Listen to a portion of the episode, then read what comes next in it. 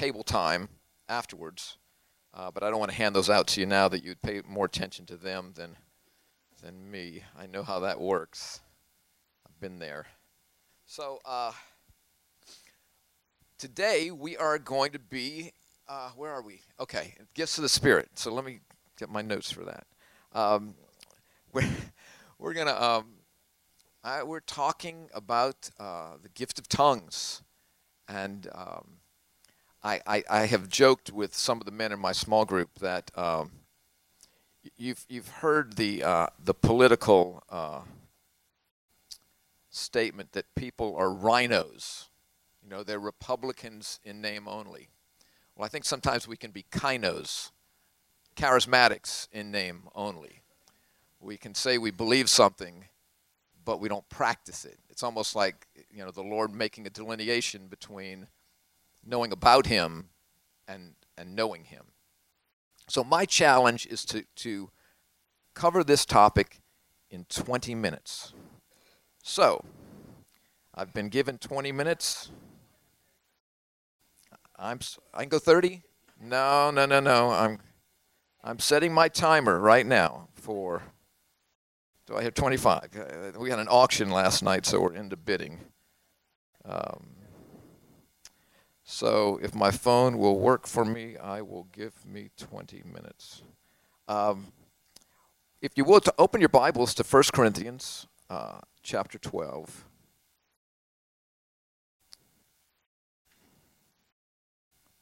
I gave myself 20 minutes and 30 seconds. Okay.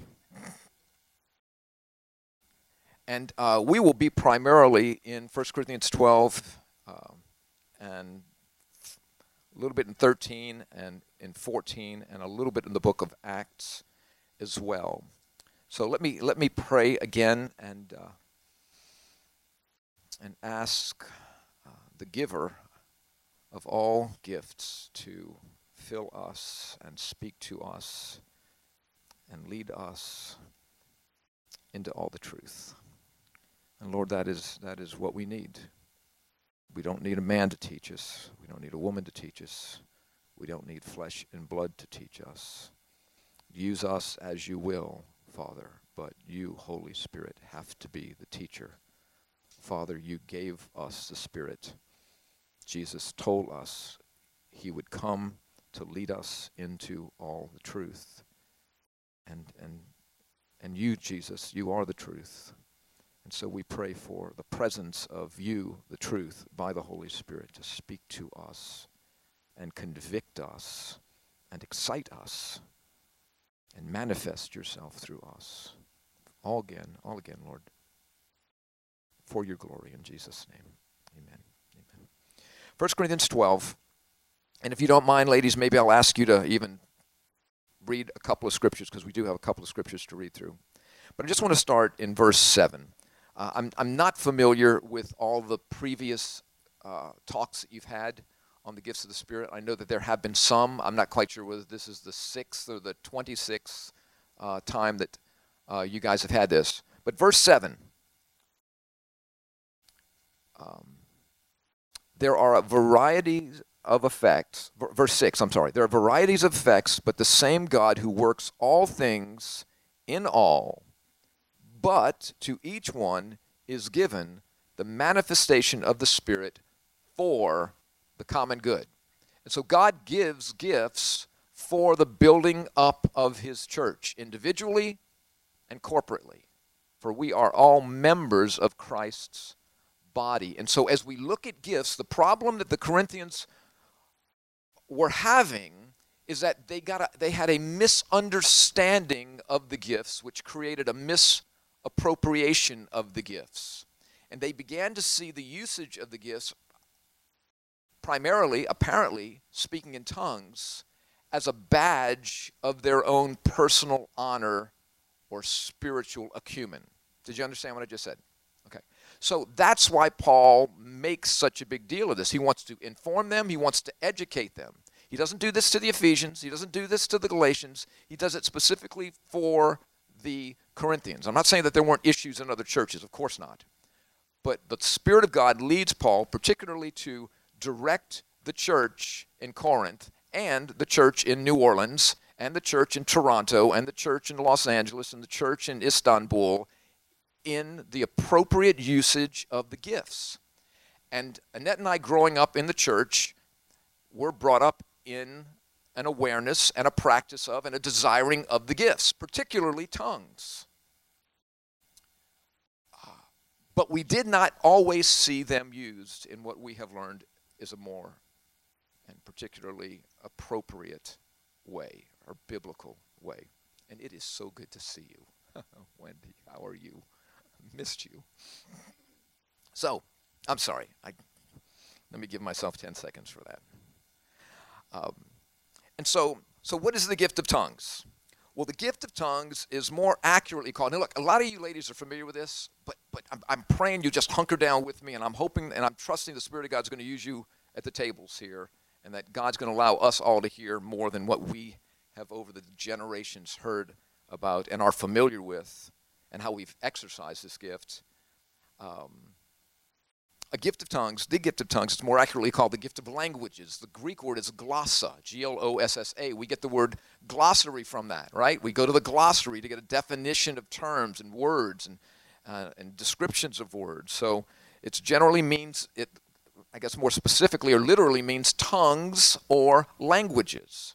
And when it's used in the New Testament, it, it, addressing the subject of spiritual gifts, it carries that contextual meaning of a language the gift of a language or languages. And speaking in tongues is the utterance of prayer or a message which glorifies God. And it is spoken to God. That's something we'll talk about a little bit more later. The direction of the tongue, what, what is that? In a language that is unknown to the one speaking it.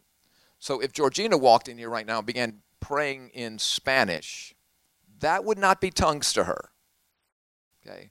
If all of a sudden Gail, I, think, I don't think Gail speaks any Spanish, but if she did and all of a sudden started speaking in Spanish and Georgina was in here, that would be Gail having been given at that moment the gift of tongues to glorify God to those who had that Spanish language. That's and that's how we see it being used primarily, particularly in and on the day of Pentecost. Now, let me just give you a quick biblical history leading to the first day of Pentecost and the outpouring of the Spirit. So we know when God created Adam, he created Eve, there was one language. Okay, there weren't two languages. Eve wasn't speaking one language and Adam wasn't speaking another, though you would have thought the way things turned out, they were speaking two different languages. But what there was was one language. Then God brings Noah, he destroys the earth, Noah and his family live, and a hundred years later, we see a guy by the name of Nimrod leading a band of people in this particular area to build a tower. And they're building that tower for to make a name for themselves. They're going to hunker down in this place and they're going to make themselves powerful, which is completely against what God had told them to do. God had told Adam and Eve, and that did not end when Adam and Eve sinned, to go forth, to go out, to make the land fruitful and multiply. So make something fruitful of the earth. And that didn't go away just because sin entered the world. Well, Nimrod and his compadres decided to not do that. And for their own sake, to make a name for themselves, which basically is self worship, which leads to all kinds of idolatry, God decides to destroy that. And he goes down, without going into all the details, remember, he confounds them. He gives them multiple languages and he disperses them across the earth. And they all speak in different tongues. Fast forward. Languages all over the earth. Jesus comes. He dies. He ascends. He sends the Holy Spirit. Jesus, before he ascends, tells his disciples to wait in Jerusalem until the promise of the Holy Spirit is given to you and you shall be my witnesses, right?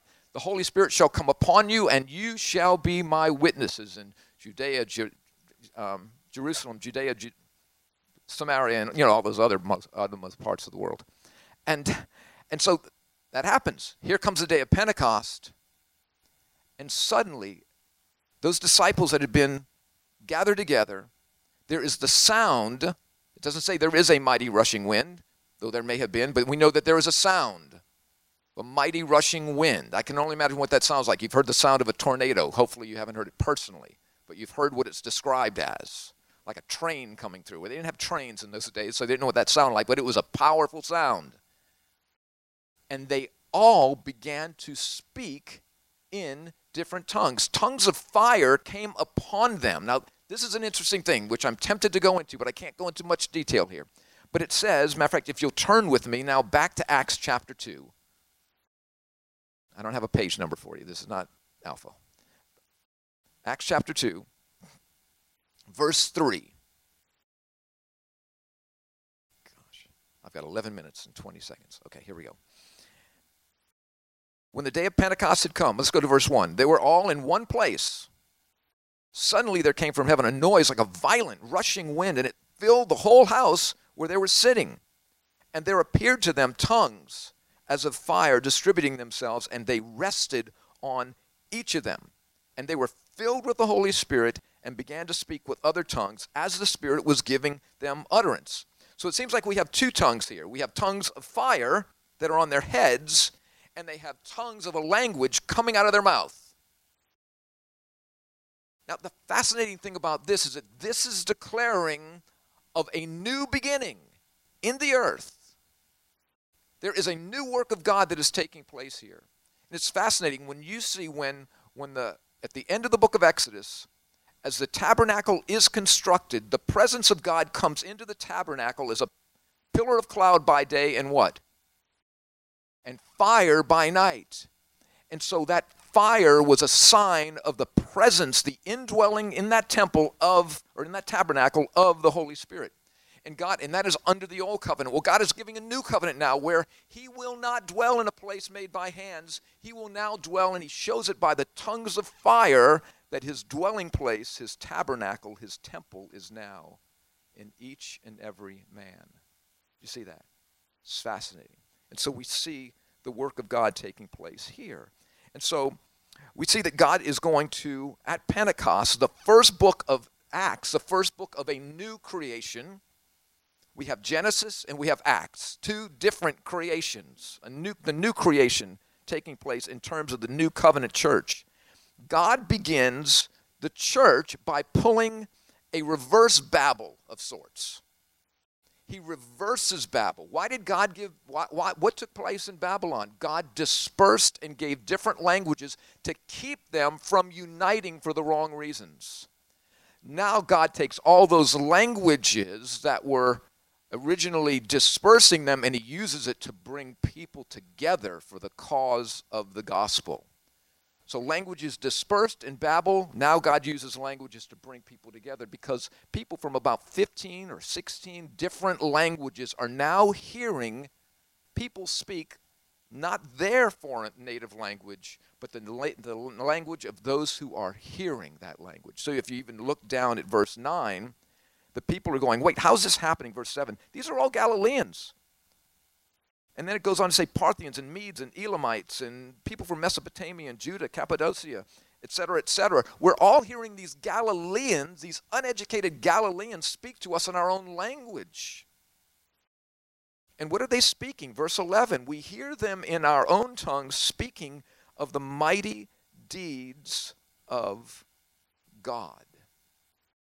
And so the very thing God did in Genesis 11, he does in Acts chapter 2 he does 11 for his glory to disperse people. He does Acts chapter 2 for his glory to bring people together under the gospel call, under and for the glory of his name, and to exalt the name of Jesus.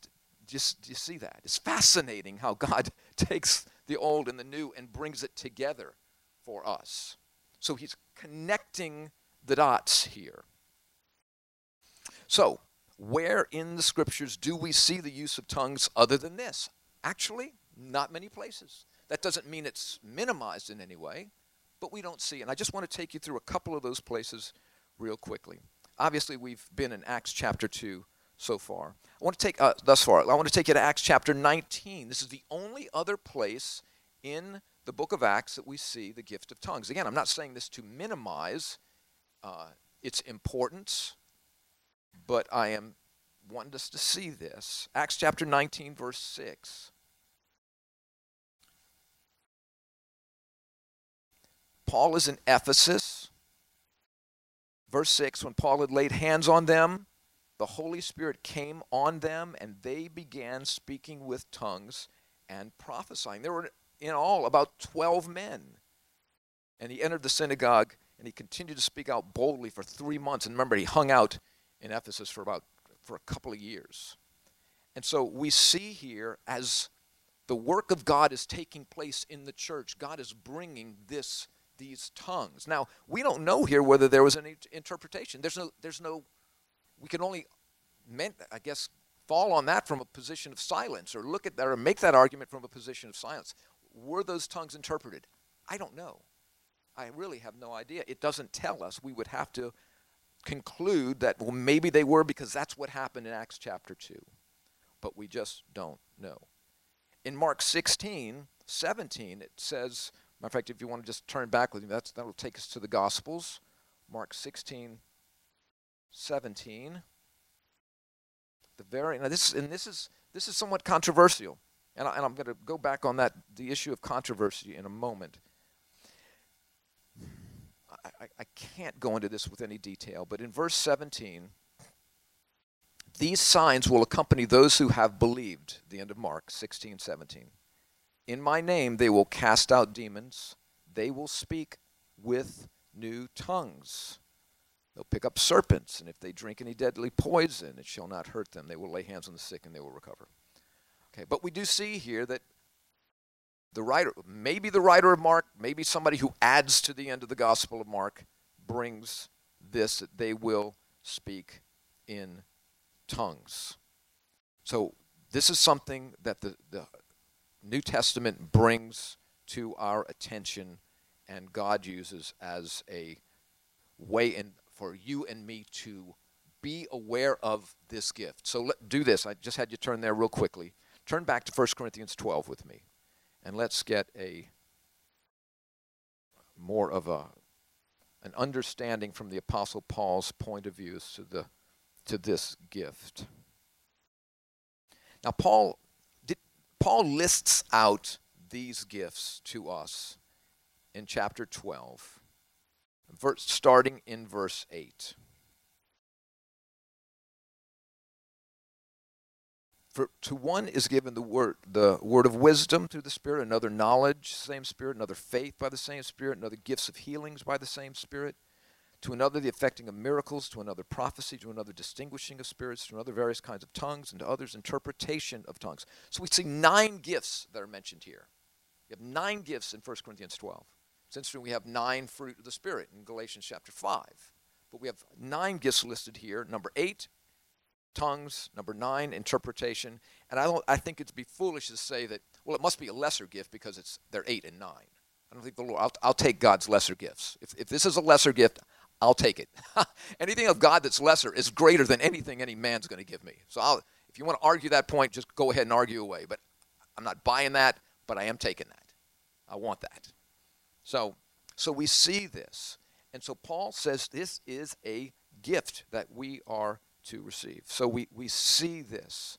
And uh, so, and then if you continue toward the end of chapter 12, the question is well, do all have this gift of tongues? Does everyone speak in tongues? And look, that is that is really the crux of the matter in many you have some denominations that say unless you speak in tongues you're not even saved oh my there are some denominations that say, unless you speak in tongues, you are not filled with the Holy Spirit. I would take issue with that as well. That doesn't mean I'm right. I would just take issue with that. And there are some that would say the gifts of, of, of the gift of tongues is a gift that God gives, but He does not necessarily give to all. Right? And, and, and I think that is, that is arguable. Look in verse 28 for, for, pardon me, 27. Now you are Christ's body and individually members of one another, uh, or of it. And God has appointed in the church first apostles, prophets, teachers, miracles, then miracles and gifts of healings, helps, administration, various kind of tongues. Then verse 29, all aren't apostles, are they? Are all prophets? All are not teachers, are they? All are not workers of miracles, are they? All do not have gifts of healings, do they? All do not speak in tongues, do they? All do not interpret, do they? But earnestly desire the greater gifts. And I show you a still more excellent way. So we seem to be seeing from here that not all will have this gift. But the question I would ask do you know you don't have that gift? Do you know you don't have that gift? Well, you may know that you're not exercising that gift today, but you don't necessarily know that God does not desire for you to today or tomorrow or a week from tomorrow, for His purposes and for His glory, receive that gift. I don't, I don't know that for you, and maybe you don't know that for you. I was listening to uh, John Piper. Piper, John Piper earnestly believes the gifts of the Spirit are every bit as active today as they were a couple thousand years ago. But he says, I don't have the gift, but I am still asking God, Father, I'd like to have that gift if you'd like to give it to me. And so here's, here's the beauty of this. And I am going to take you up on 25 minutes.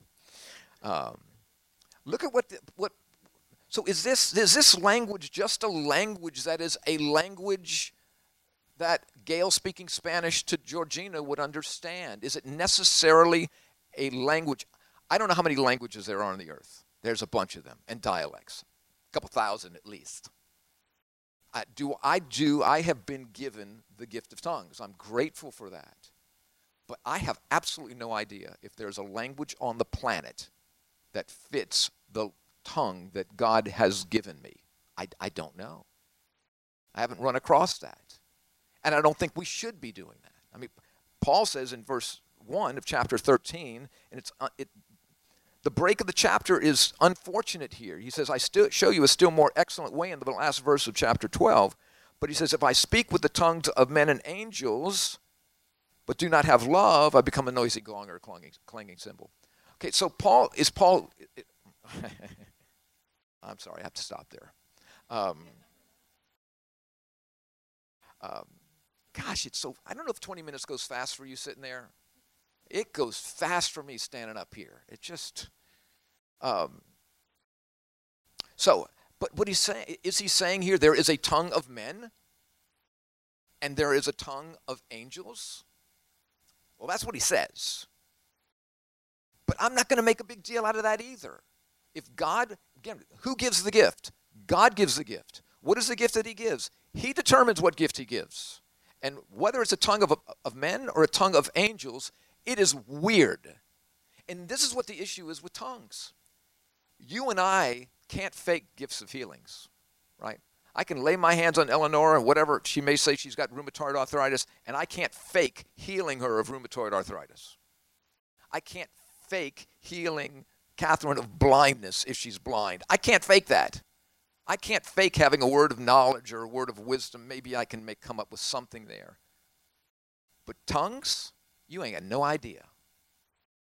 Whether I just gargled Listerine, you know, or I am actually speaking in a spiritual tongue. And don't you think it's interesting that God would use this thing right here? Don't you think it'd be interesting that He would use that? It's interesting that He use any part of us whatsoever. But the tongue, which James calls the most unruly part of the body, right? It's like it's like the little rudder that turns this massive ship. This little thing right there. Wars are started. And he uses this tongue. And unfortunately, in the church, this begins many wars in the same language. But the gift of tongues has unfortunately created a division in the church as well, which is unfortunate. It's really unfortunate because there is no place that I can see where this gift has been ceded to time, ceded to another generation that has gone on before us. There's nothing in the scripture that tells us that. In the book of Acts, Peter says, This gift is for you and for your children and for your children's children and as many, not just salvation, but all that comes with salvation, by the Holy Spirit. You, your children, your children's children, children, and as many who shall call upon the name of the Lord. And so we, we see here that this gift is still in effect. The argument against it is weak. I respect the brothers who um, and sisters who hold the position of these gifts having ceased, but I do not see it biblically.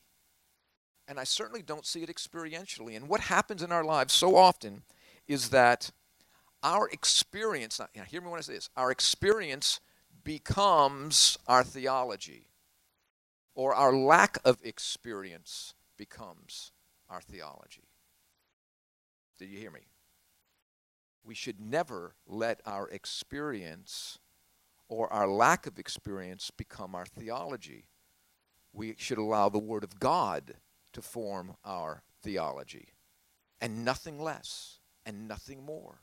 And if the Spirit of God tells me by this book, this is a gift I have given you. Now, why, why the gift of tongues? Now, let's talk about it in terms of when is it, okay, I got this. When is this gift supposed to be used? Well, let's first talk about it in the public setting, chapter 14. In chapter 14, Paul is bringing the church to understand the rightful use of this gift. And so in verse um, verse 4, pardon me, verse 2, for one who speaks in a tongue does not speak to men but to God. So here's an interesting thing. Oftentimes, when Annette and I were in a church, maybe you too, you'll hear someone speak in a tongue, and the interpretation is as if God were speaking to the congregation. I'm sure that is a sincere brother or sister, but that would not be the appropriate usage or uh, expression or exercising of the gift of interpretation. Okay? If it's going to be interpreted, well, what does it say? I'm just, again, I'm just simply reading the scripture. For one who speaks in a tongue does not speak to men, but to God. So that means if I'm speaking in that language, that foreign language, that utterance is basically to God. It is worshiping God, it is honoring God, it is extolling God. It is not a prophetic word which is then spoken to the congregation. Maybe it's a prophetic word, but it is not it is not a interpretation. The interpretation is always going to be directed to God and glorifying God. It's again, it's simply written out in the scripture. And so verse 4, one who speaks in a tongue edifies himself but one who prophesies edifies the church. So think about this. Verse 4 One who speaks in a tongue edifies himself. Now, the question one should ask is well, should we be edifying ourselves? Did anybody ask that question? It's good. Thank you. I knew Gail. Okay. Okay. Yeah. Well, why would if it's for, if it's given for the common good? Why would I do something that's going to edify me? Well, it depends upon what the purpose of the edification is. If I'm edifying myself so that you will aggrandize me, that is the wrong edification. I'm being built up before you, and that is all for my self worship. But if God has given me this gift and I'm exercising this gift and I am being edified by. You really How's that? I can't I can't hear me anymore. It's gone.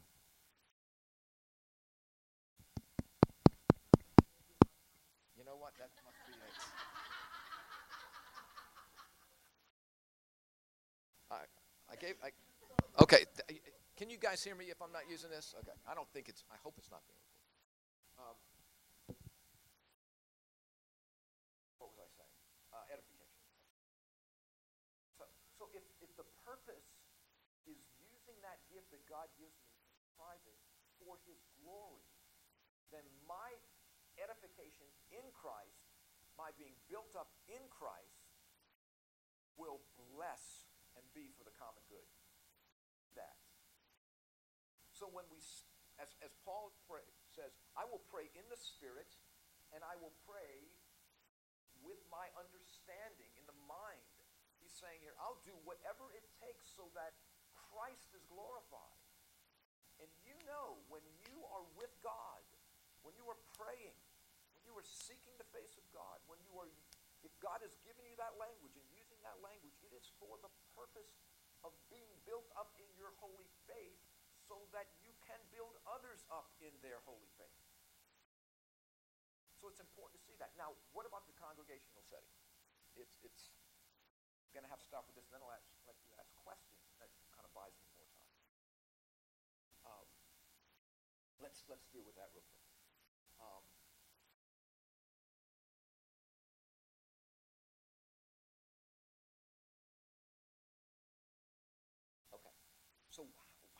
The gift of tongues to be used in the congregation? Well, let's turn, go down to chapter 14, verse 27. If anyone speaks in a tongue, and, and this is, again, this is a congregational setting, it should be by two or at the most three, and each in turn, and let one interpret. So each, if there's going to be the gift of tongue manifest in a public setting, there should always be the interpretation. Paul says, if you have that gift and you plan on using that gift in the congregation, you pray God gives you the interpretation. Don't pray God gives somebody else the interpretation. That's, that's not what it says. Verse 13 of chapter 14 says, Therefore let one who speaks in a tongue pray that he may interpret. You know, as I was studying this, I'm going, I, I, it's like I heard the Spirit of God saying, you ever prayed that way?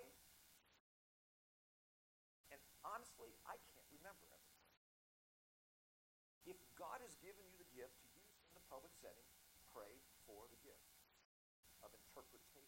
Go couple with of tongues. And so, so the question is here, well, what is, what is the congregation? What is the public setting? Well, I would, I, and I, am I'm passionate about this. Um, the public setting is not just what happens in that room. The public setting is here in this room. The public setting is a covenant group.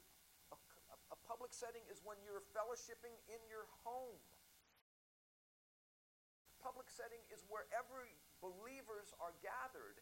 And, but if an unbeliever is going to be gathered with you, do not use that tongue unless you have an interpretation. Because the, Paul says it speaks on them. I don't want to go too deep now because I don't have time. But we ought not speak in a tongue to those who are ungifted or those who are unbelievers because sound like madness and it will be, in an essence, a statement of, of condemnation. Because what will happen? If they run out of your midst saying, those people are nuts, what have they just run from? They've run from the Word of God. They've run from the gospel. They've run from Jesus. And we are the perpetrators of them running if we're not using the gifts properly. So all right, so I want to make sure that's clear. But I want us to be thinking about this as well. One, sought the gift? If you have the gift, are you using it? Are you encouraging others? Not just tongues, but the gifts of God. Because this, and I'll, I will close with this after 31 minutes and 50 seconds.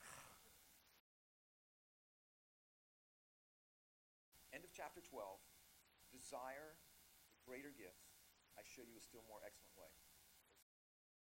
Go to the end of chapter 13, verse 13. I love 13, 13. Don't you love that? Two superstitious numbers, okay, which are unlucky numbers for Satan and his kingdom if you and I exercise these. Verse 13. But now abide faith, hope, love, these three the greatest of these is love. And the verse that comes right after that, chapter 14, verse 1, unfortunate, it's just the next verse. Pursue love. Yet, or but, moreover, now, desire earnestly spiritual gifts, especially the See the balance here?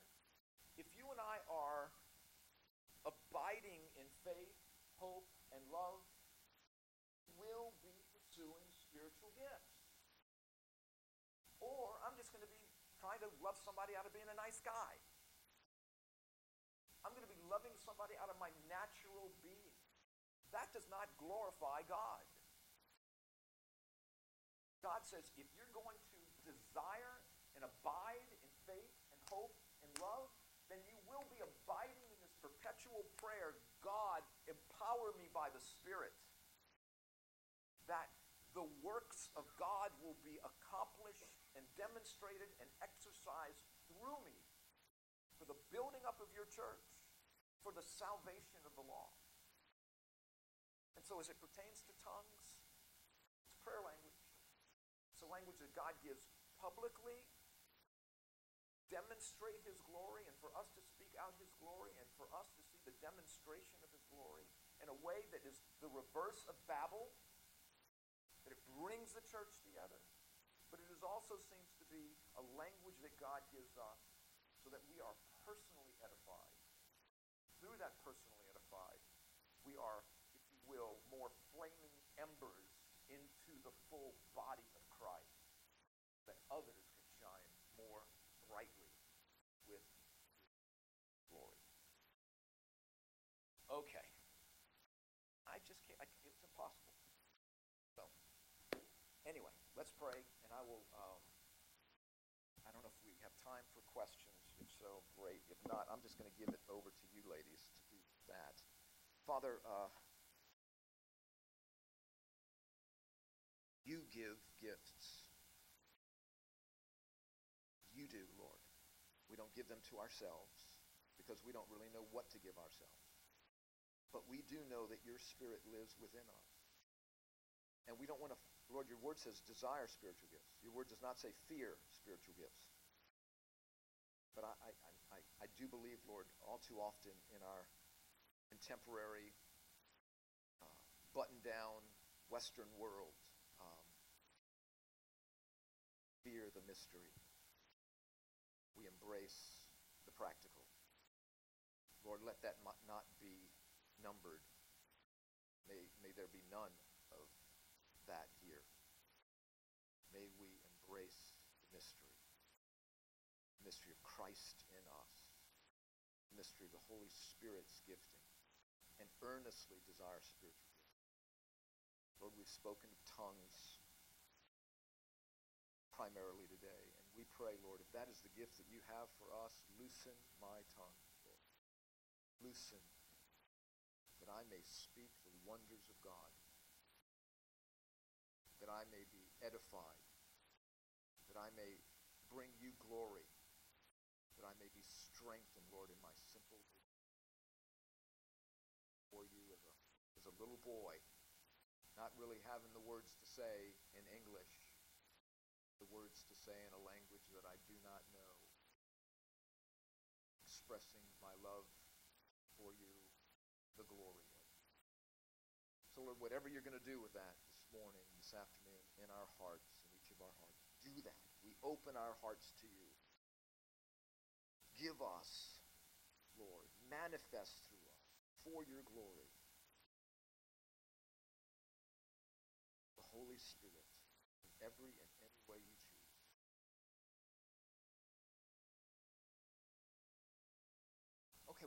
Do you now, what do you do now? You just sit around. Oh, uh, that's very, very kind. Um, you just take time around the table. Do you want to ask me any questions that I can try not to answer?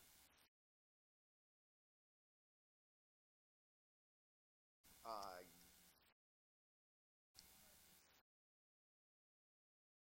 uh, yeah, in Acts, uh, Acts 2, uh, 39.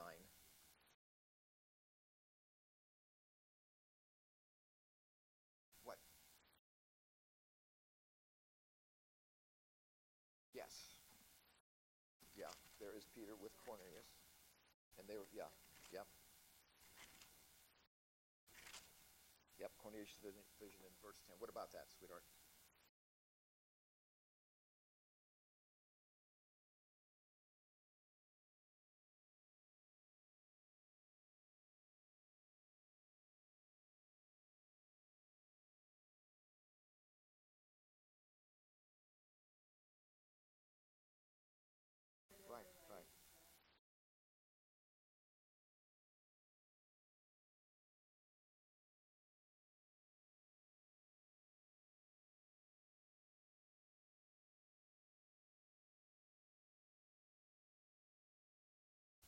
It's not. It's not because remember, remember, uh, the scripture that that knowledge does what and love does what. Knowledge what puffs up. Love edifies.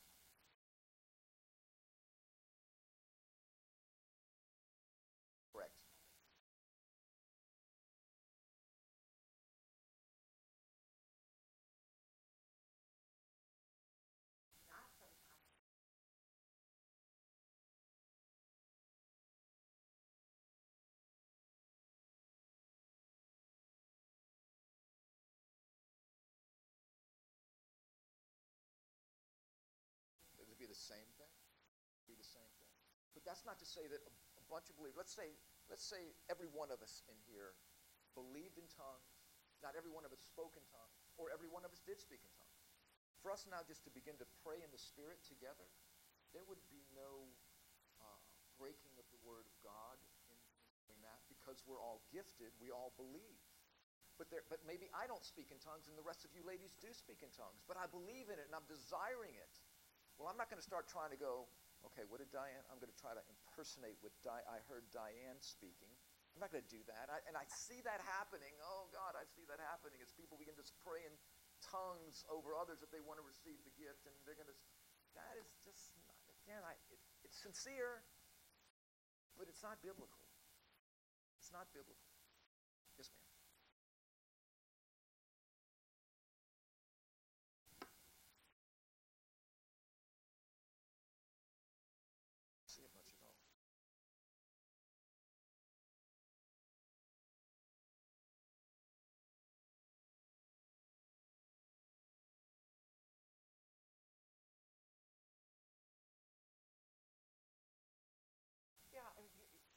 Yes and no. Yes, in that if it's not what the Spirit is leading it's not what the Spirit is doing at that moment. But we do see, matter of fact, in Ephesus, they laid hands, spoke in tongues. See that. Again, is that because of a historical moment when the Holy Spirit is being revealed to the church? People are experiencing static ways what this was going to look like now power of God expressed in the earth. But I think that I think what Anna you're saying is what we experienced what, what we experienced was too many people tongues. Now, if you're coming out of an Assembly of God background, Assembly of God background, unless you speak in tongues, well, you, you may be saved, but you're but you're not filled with the Holy Spirit. That I, I don't get that. But again, I love my brothers there. Share the gospel together. Um, what are you going to do if you believe that that is the way in which you receive the filling of the Holy Spirit, the baptism of the Holy Spirit, whatever? Well, of course I'm going to want that for you, and I'm going to start speaking that language, and I'm hoping it's going to just kind of prime the pump a little bit. You know, that that's going to start coming out of you. Um, I think I think there are people. Again, this is just my th- thought anecdotally. Some people think they have the gift of tongues, and they don't. Uh, some people don't think they have the gift of tongues, and they do. but they have the Spirit because how? Okay, I mean, here's Jesus. That which is born of the flesh is flesh. That which is born of the Spirit. Of course not. Exactly right. Exactly right. And the Apostle Paul tells the Ephesians, "What? Do not be drunk with wine, or do not be drunk with the world, whatever else you should not be drunk with." And the word basically means don't be controlled by, but be being filled. It's the present tense of the word, but be filled by the Spirit. So we're not looking for just one time, okay, you're stamped in, you got it, okay, go live the rest of your life. It's like, but be loving your wife. It's not like, okay, well, we got married, we had a honeymoon. What else is there? That's foolish, right? That's foolish. So, God. And Paul prays that we would know how high and long and wide and deep is the love of God. How's that going to happen? By the Spirit. Well, do you have any of us come close to knowing how high, wide, long, and deep is the love of God?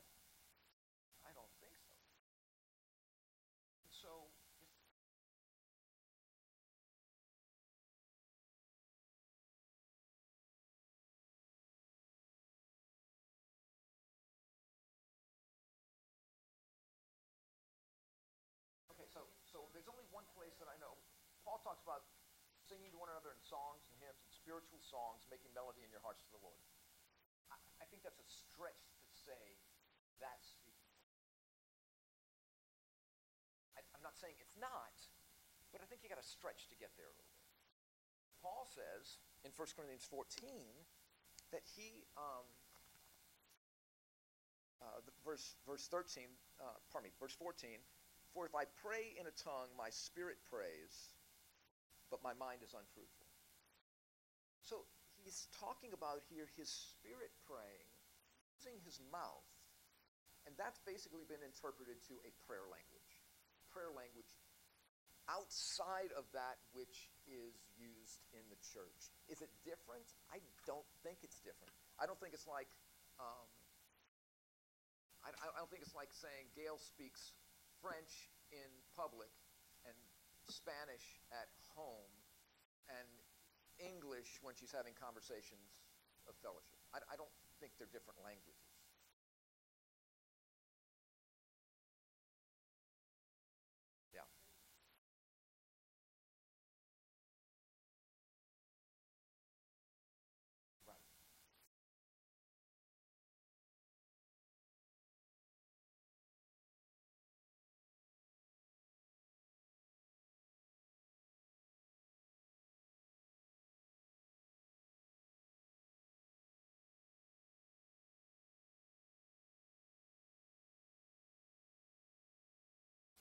Would say that tongues is not necessarily something. Go ahead, Gail. Did you want to comment on that?